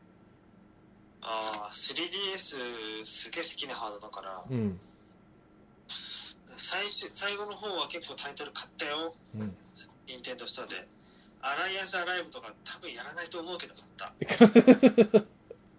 フリューのロープレ。うん。うん。うん。まあさすがにまあ、なんか、まあ、やれないのもあると思うけど、まあ、やらないし、いっかと思って、あの、今無視してるんだけど。 まあね。だから携帯ゲーム機で遊べる環境ってのがなんか当分望めなさそうじゃん。っていうのは確かにあるよね。うん。スイもうこれからスイッチなんでね、スイッチはもう携帯できるからよろしくって思ってるじゃん。うん思ってるし、あと、お、お、お前がこういう、そんなややこしい、こんな、何、上下2画面ハードとか作っちゃったから、いや、その、移植の目処が立たねえじゃねえかみたいなさ、 だよな。だかそうならんだよ D、3DS ゼルダとか多分もう 3DS でしかできねえんじゃねえかな、みたいな、あるよね。そうだよね。なんでこんな、なんかあの、蓋閉じるトリックとか入れたんだよ、みたいな。うん。うん。無理だ、それは。もうやめろっていう。思いますよ。ええね、ゲームのアーカイブって難しいからな。う難しいよね。ん。ねうんいいメね。ガドラミニとかもね、うん。出てくれますけどね、ああいう風にして。ね。うん。いやー、まあそんなんすかね。あとはあれかな。えっと、えっと、ゴリラーマン40っていうあの、はいはいはいはい。ゴリラーマンの続編。ゴリラーマンが40歳になったっていうう。んいや、要はリアルタイムの時間を過ぎたっていう、あのやつをですね、ハロルド作石が書いたんですけどね。これがあのー、3巻が出て、あのー、3巻で終わったんですよ。うんうんうん。鮫島さん読んでないんだよね。そうだね、読んでない。ね。これね、あのーゴリラーマン好きだった人、ちょっと読んでみてください。本当に良かったんで。ええどうなってんだろうなと思って。なんかね、あの、えっとね、えっと、ゴリラーマンってさ、あの、まあ、不良漫画なんだけど、うん。なんだろう、いわゆる、こう、その、平均的な、こう、何こう、不良漫画の形ってさ、喧嘩をして、この中で強いとか、はいはいまあ、そういったやつがあるわけじゃないですか。はい。でも、その、なんか、卒業後どうなるかみたいなことを示した漫画ってほとんどないんだよね。うん。あ、フルーたちがその後どうなるかう。そうそうそうそうそうそうそうあ。確かにないかも。まあね、なそういうのちょっと示したのはなんか、し小爆とかだったと思うんだけど、うん。でも、どっちかっていうと、その、なんか、締めっぽくなるからね、あの、そこに触れないんだよね、基本的に。まあ、ろくな未来が待ってないもんな。そう、そうなんだよ。ろくな未来が待ってないんだよ。で、あの、ゴリラーマンが偉いのが、割とその、ろくな未来が待ってないっていうのを、その不良漫画の中で書いてんだよね。そうそうなんだ。そうそうそうそうそうそうそうそう。で、あのーなんだっけ、その、ゴリラーマンの、まあ、えっと、主主役級の、その、藤本ってやついますけど、こいつも、その、何、不良ですけど、もともと、その、野球の有望な選手で、でもうん、そこからこう、フェードアウトしちゃったっていう、まあ、経験があるわけですよ。うん、うん。で、何もやることなくてみんな不良仲間とプラプラしてるわけですよ。で、そこにゴリラーマンっていう転校生が入ってきた。あ、そういう流れだったんだ。そういう流れですからね。で、何その、野球の推薦で入ったけども、そこから落ちぶれ、あの、落ちこぼれて、その、今不良やってますみたいなやつも出てくるし、うん。あの、藤本たちの憧れの先輩みたいなやつで、その、何、文化祭でさ、めちゃくちゃやってさ、すげえかっこよかった先輩みたいな人がさ、うんあの、卒業があったりとかするんだけどさ、もう普通にあの、パン工場でバイトしてるわけですよ。うんうんうん。そういう感じ。厳しいな。厳しいんだよ。そう、厳しいけど、でも、まあ、あの、青春ってそうだろうみたいな感じ。はいはい。そんなことはまあともかく今はエネルギッシュっていう感じの漫画なんだよね。うんうんううん。ん。で、まあ傑作だと思うし、その続編がどうなってるかっていうとさ、やっぱりよ、その、ゴリラーマンと、その、白竹公の、その、藤本とか、そういう、何主要メンバーはさ、みんな40歳になってます。当たり前ですけど。うん。で、そそうだよねの中で、なんか、子供がいたりとか、結婚して離婚したりとか、結婚できなかったりとか、そういう、その人のグラデーションがあったりするわけだよね。うん、で、その中で、まあ、あの、その事件があったりとかしするんだけどもさ、相変わらずゴリラーマンは、えっと、老眼入ってたりとか、ちょっと疲れてたりとかして、やや弱くなってるんだけど、まだまだ全然強いっていう漫画。はいはいはい。うん。でさ、1、2巻見た限りだとさ、あ、これずっとやれるなって思って、すごい。ああ、続きそうだって。そうんうん。う、1巻、2巻のね、フォーマットがね、その、何、ゴリラーマンが、えーっと、何、その、なんか、痴漢冤罪を助けて、で、その人にお礼に行ったら、そこの、その、何行きつけの、その人の行きつけの居酒屋料理店の女の子みたいな人うん。がいて、で、その人とちょっといい、いい感じになるとか、なんか、そういう、こう、ゴリラーマンは辛いよみたいな話になってんだよ。その、トラさん的な。はいはいはい。うん。ゴリラーマンはその気はそれほどないんだけれども、うん。あのーそこの、そのエピソードの、その、ヒロイン的な人が、こう、勝手に好きになっちゃうみたいな。へえ。ちょいニヤニヤする感じの、こう、構成になってて、うん。それ、あ、これいいな。ちょっとこう、ゴリラーマン読んでた、その、40代の人たちが、こう、喜びそうなシチュエーション作ってくれるじゃないですかって感じで。はいはいはい。面白かったんだけどね。3巻で終わっちゃったんですよ。えー、なんでっていうのも、その、なんか、ゴリラーマン、前作ゴリラーマンで、その、一貫してこう、ゴリラーマンのことを気にかけていた、まあ、ヒロイン的な、香織ちゃんっていう子がいるんだけど、ああ、かおりちゃん。はい、はい。香織ちん。ゃん。この人が、ずっと出てこなかったんですよ。一巻、二巻で。確かに、そうだったね。うん。まあ、さすがに、出てこないのかなと思ったら、三巻で出てきたんです。おやおや。うん。で、このエピソードがね、ちょっとこう、ゴリラーマン読んでる、読んでた人にとっては、非常にこう、胸を打つ展開ででしてね、うん。うん。良いので見てほしいなって感じ。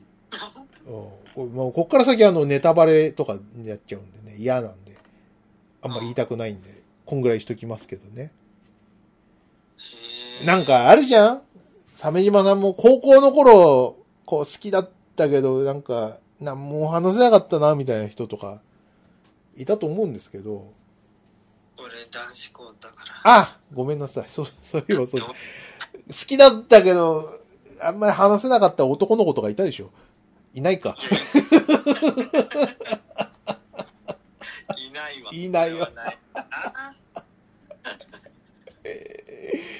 なんだったら、あの、お前の、あの、寮の、あの、二段ベッドの上で、こう、ちょっと、エッチなこととかしてた人がいたぐらいの話だもんな。うんそうだね。はい。ガタガタガタガタしてたでしょ、うん、 M 神くんね。 M 神くんが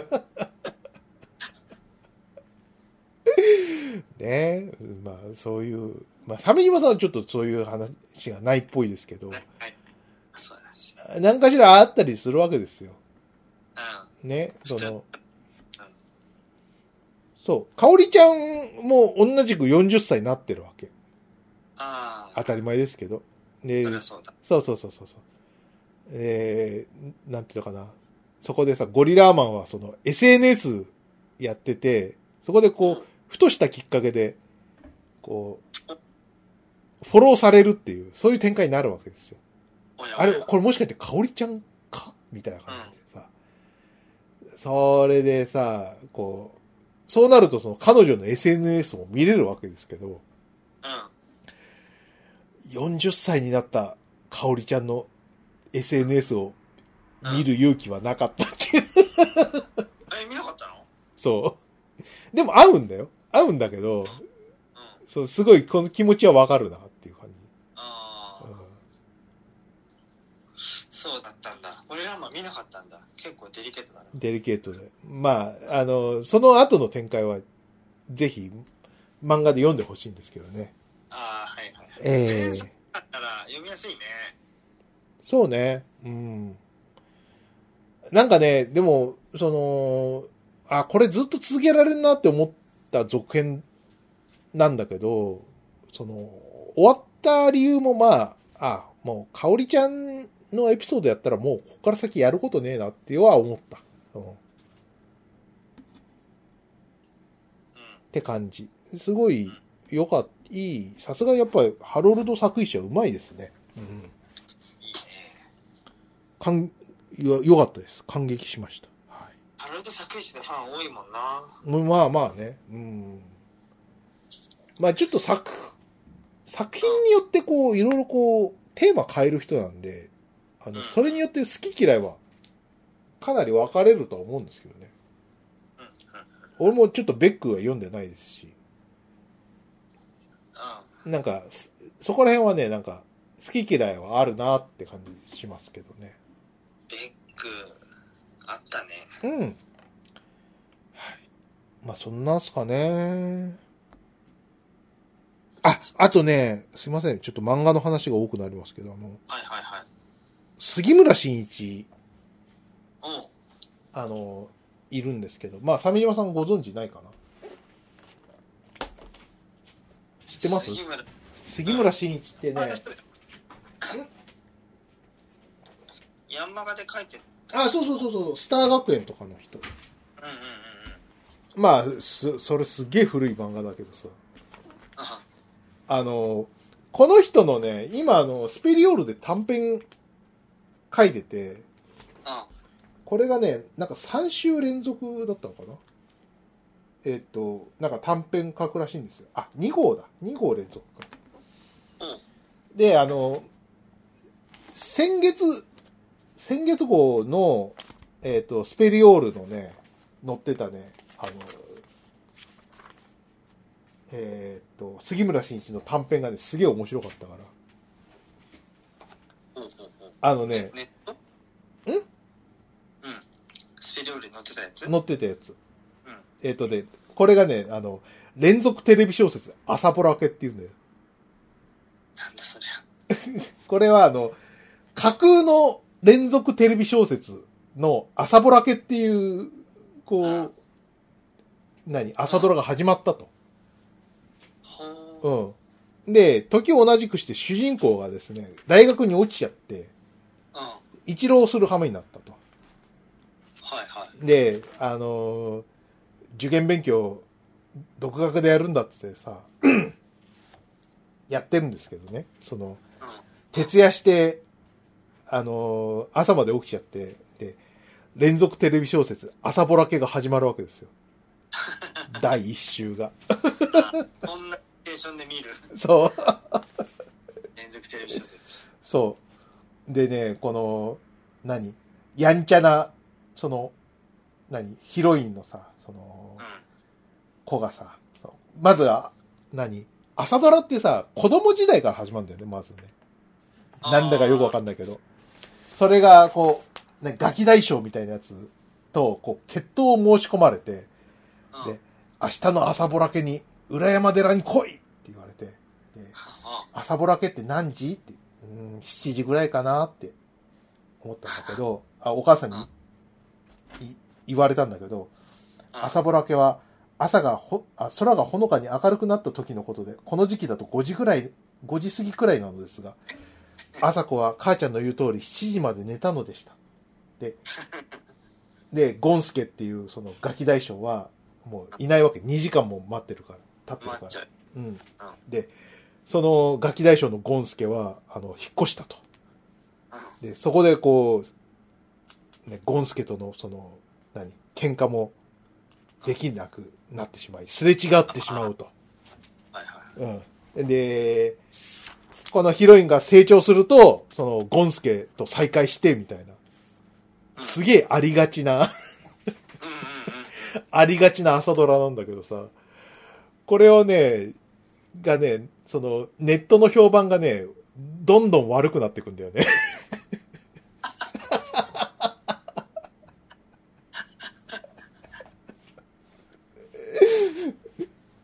でもこの、何、あの、何、一郎中の主人公は割と、割と好きだな、俺、みたいな感じで見てるんだけど、ネットの評判は最悪で、この、何脚本書いてる小尻陽子っていうのがめちゃくちゃネットで叩かれてんだよ。今期の朝ドラひどいとか、ひどいとか、朝ドラ史上最低とか。それはチームどんどんなの で。おちょっと今、ちむどんどんに合わせて書いたみたいな感じで。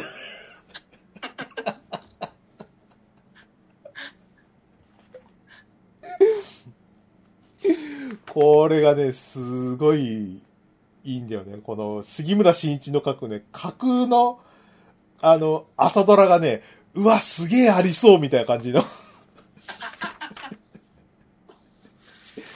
ドラ見てる人からしたら、すごいわかるんじゃん。ね、わかる。しかもその、この後のその、何朝一のさ、あ朝ドラ受けもちゃんと書いてんだよね。あー、マジか。う花大さんが出てくるやつ。ん。そうそうそうそう。えなんか、いやー出会、出会えなかったですねって。朝ぼらけの解釈の原因がねって。それにしても、安倍さんの眼力すごいですね、みたいな。なんかあの、先生役をね、安倍博士がやってるっぽいんだよね。あー、そうなんだ。目がバッキバキのね、先生が出てくんだけど。 うわ、すげえありそう。ありそう。ありそう。先生役、安倍博士ありそうっていう、ありそうだな。うん。めちゃくちゃ面白いんだよ。うんうわで、この、小尻陽子のさ、脚本がさ、どんどんこうずれてってくんだよね。ー。うん。うん。 で、この、何朝子がさ、うん。その、もう最終週間際になってるんだよね、もあー、はう。い。で、主人公のさ、その、何大学の判定もさ、散々なものになってて、で、その、ラスラストあたりのその展開でさ、その記者に揺られて、この、何、朝子がさ、広島に向かうみたいな、そういうシーンなんだよね。うん。うん。で、これ戦中の話だからさ、これで広島だっていうことでさ、あの原爆に巻き込まれるんだよ。あうん。ほいで、あ、この展開ね、みたいな。アマちゃんとか、そういう、こう、他にもさ、マレーとかそういうのでも、こう、あったんですよ。こういう、こう、史実の大きな展開に巻き込まれるのを分かってて、ー、はい。こう、視聴者が見るみたいな感じのやつなんだけど、これは原爆だったんだよね。で、うん。この、超展開のこの、うん。朝ぼらけはさ、その、原爆がこう光った瞬間に、このうん、朝子がね、こう宇宙に浮遊してんだよね。で、原爆が、こう、何こう、投下された瞬間に、こう、宇宙から地球を眺める朝子。で、そこから漂って、そして、朝子がね、再び地球に引き戻されるんだよね。そうすると、こう、また子供時代に戻っててあ、その、朝ぼらけ前の、その、何子供時代の、に転生するわけよ。えうんー、で、その、ゴンスケと出会えるわけですよ。その、朝ぼろ家の解釈が違ったことによって、離れぼな離れになってたゴンスケと。うん。で、これから未来を変えようなんつって。 タイムパラドックスものになっちゃうんですよね。えー、えー、ええって。で、このて超展開にネットが大紛糾するんだけど、あの、主役の浪人生はめちゃくちゃ感動しちゃって、俺ドラマ作るってえー、えー、俺、あっち側に行くわって。うわ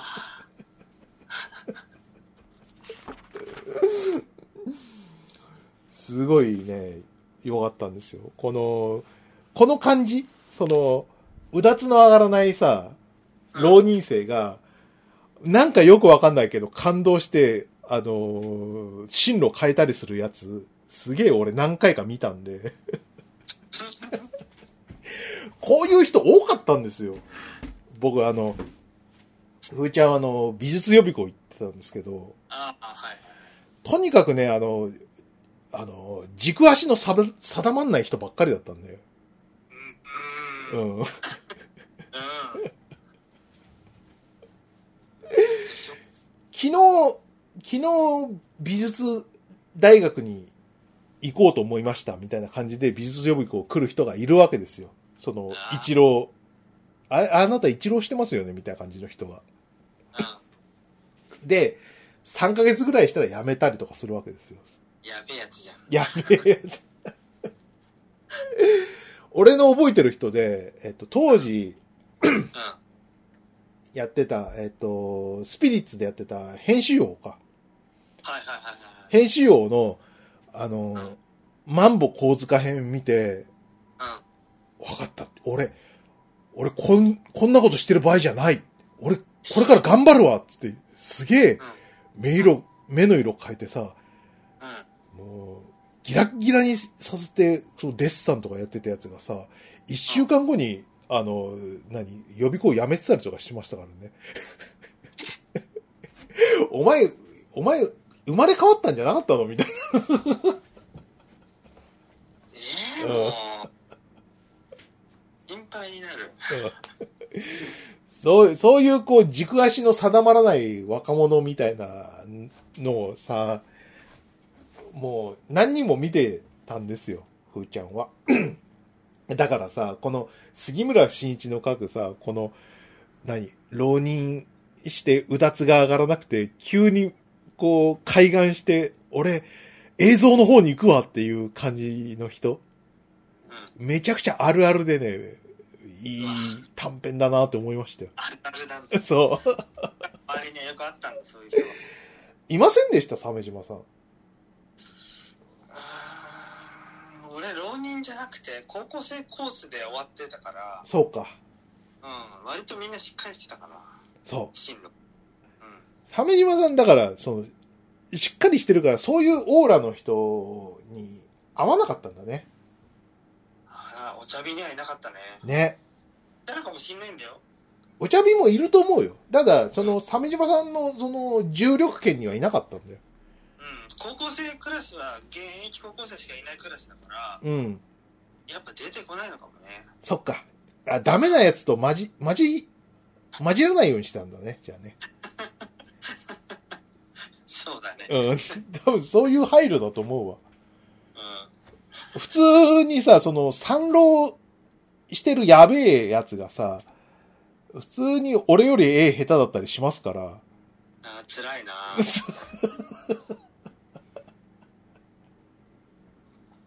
参道でそれは辛すぎるだろうん参浪して、ああ、なんか、上手い人だなって思ってた人がさ、あの、もものの3ヶ月ぐらいで俺の方が上手くなってたりするから、ううん、うん、何なんだこの人はって思いましたよ。いやでもねデッサンね今すすごいすごいその格差生まれてるねあのい今会社にさあの、ゲーム予備校みたいなところからさはい。エントリーとかああったりするとさうん。ポートフォリオの中にデッサンがあったりするんだけどまあね。うん。いやマジでひどいよデッサンはあ、そう。うんひどいひほんとひどい 何がよ。いやいや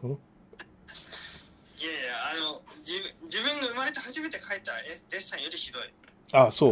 うんん、うわ下手なやつがおるなっていうのあるじゃないうん。とかでうん。よりひどいああ、えポートフォリオに載せて送ってくるえうん。やばいやばすぎるってなるそっか。でそれがほとんどってっていう現実ね、うん。やばいよ、そっか。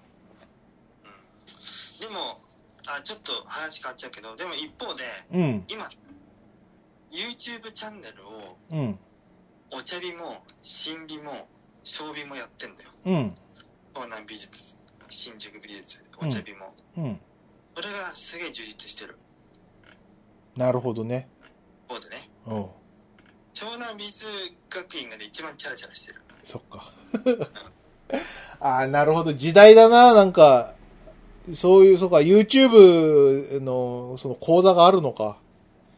ででもすごいいいことだよ YouTube の講座があるってことは世界中で見れるから講師がみんな真面目になるのようん。講師がねちゃんと教えてるのうん。俺の時の講師って講評の時にもう難癖つけるしか仕事してないんだよあいつらは、はい。もう自分で考えなさいっていうのがさほとんどだからまあ、そういうもんじゃないうん。でも違うんだよ今はうん。ここをこうしてあれを何してどうするとどうなるっていうのをちゃんと伝えれるんだようん。そっちの方がいいじゃん同じ金払うならさそっちの講師の方がいいだろまあね、だからさ、その、何今までのさ、講師ってさ、感覚重視だったわけですよ。うん、うん、その、言語ができないみたいな。はいそれが、その、なんていうかな、何人かその優秀な人はさ、言語ができたりとかするわけですよ。うんで、その人たちが、その、YouTube チャンネルとかで言語ができるやつを出してたら、無能がバレるんだよね。うんうんうんうんね、じゃあ、いけねえっていうことで、こう、クオリティが底上げしていくと。そういう感じなのかなうんだと思うねうん。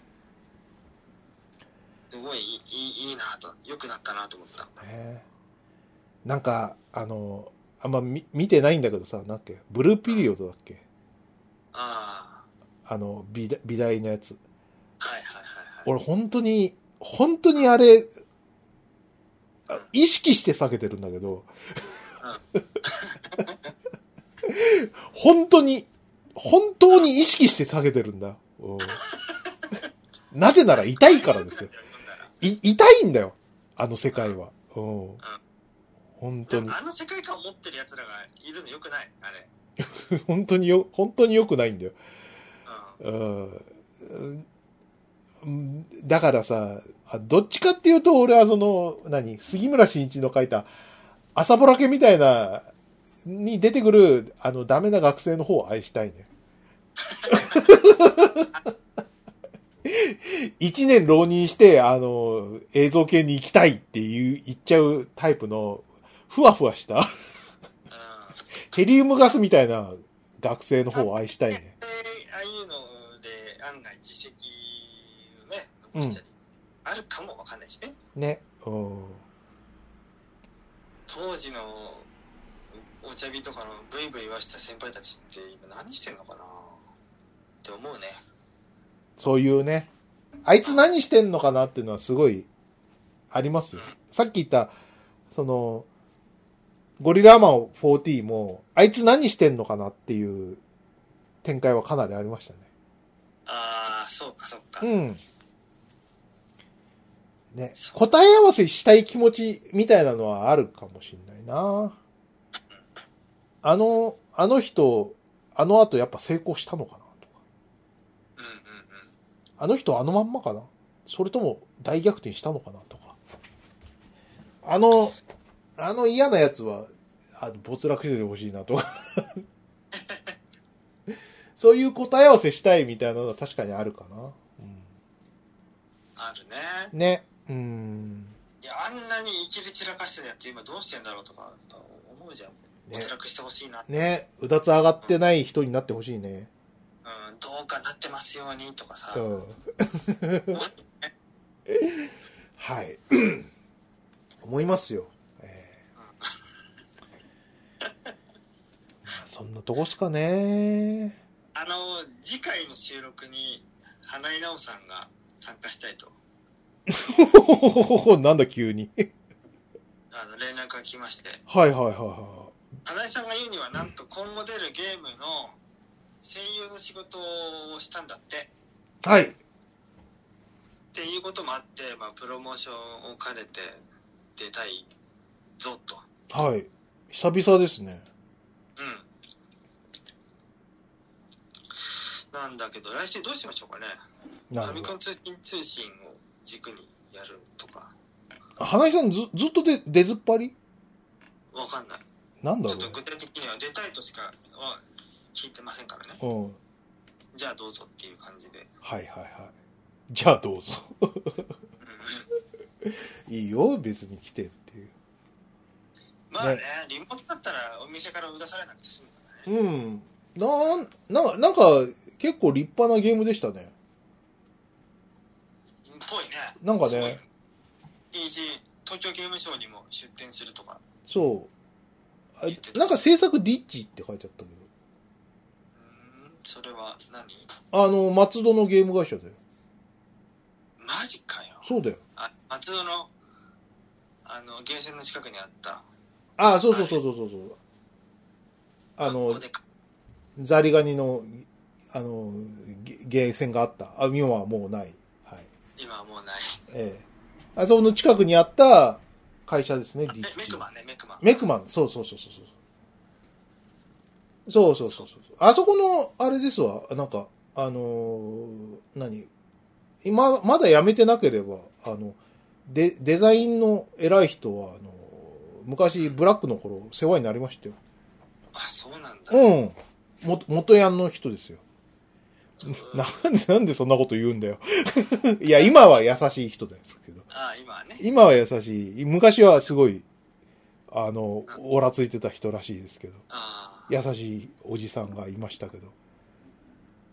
あそこかと思ってすごい驚きましたね。驚くね、それは。うん。えー、ね。まあそういうことで。じゃあ来週ビッグなゲスト。ビッグな声が。 ビッグな声。ビッグな声なゲストが来ますんで。お楽しみにって感じですかね。あと、あの、ね、いリスナーでおなじみのあの、フィンランさんがはい。国家試験的なやつにパスしたらしいね。